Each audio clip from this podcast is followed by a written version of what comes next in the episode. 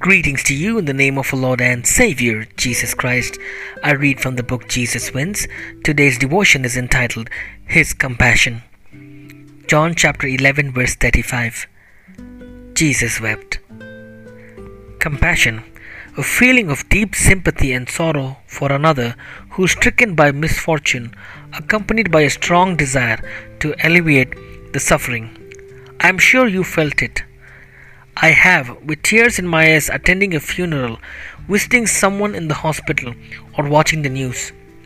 Oh, the pain and sorrow of watching parents say goodbye to their children, or the urgency with which we want to alleviate a loved one's suffering, and the powerlessness we feel at our utter inability to change the circumstances.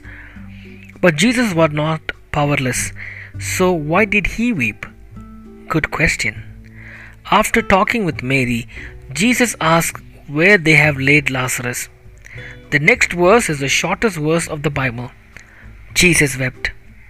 This Greek verb is different from the verb for weep used elsewhere in this story. The others were mourning loudly. Jesus is weeping quietly. This term is used only here in the entire New Testament. He is moved by everyone's sorrows. He knows what he is about to do, yet he is touched by the suffering of humanity. The Jews interpreted the tears of Jesus as the expression of his love, and it was. His tender care for the mourners was evident, but this was not the only reason he cried. Jesus knew that pain was a result of sin. Much suffering had been caused by God's enemy. In my favorite book, aside from the Bible, The Desire of Ages, we read that at that moment he saw that in the history of the world, beginning with the death of Abel, the conflict between God and evil had been unceasing. Looking down the years to come, he saw the suffering and sorrow, tears and death that were to be the lot of men. His heart was pierced with the pain of the human family of all ages and in all lands.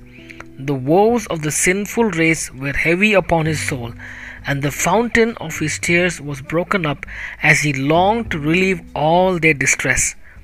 Yes, Jesus wept for us. Jesus feels compassion and is touched by our suffering. Even though he knows that soon he is going to eliminate death, sickness, and evil once and for all. Be encouraged. Jesus wins. Let's pray. Dear Heavenly Father, we thank you that Jesus had so much compassion not only for Lazarus but also for each one of us, that he remembered the sufferings that we were about to go because of sin.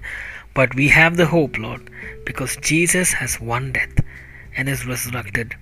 Definitely, when he comes back, we, if we are dead, will resurrect.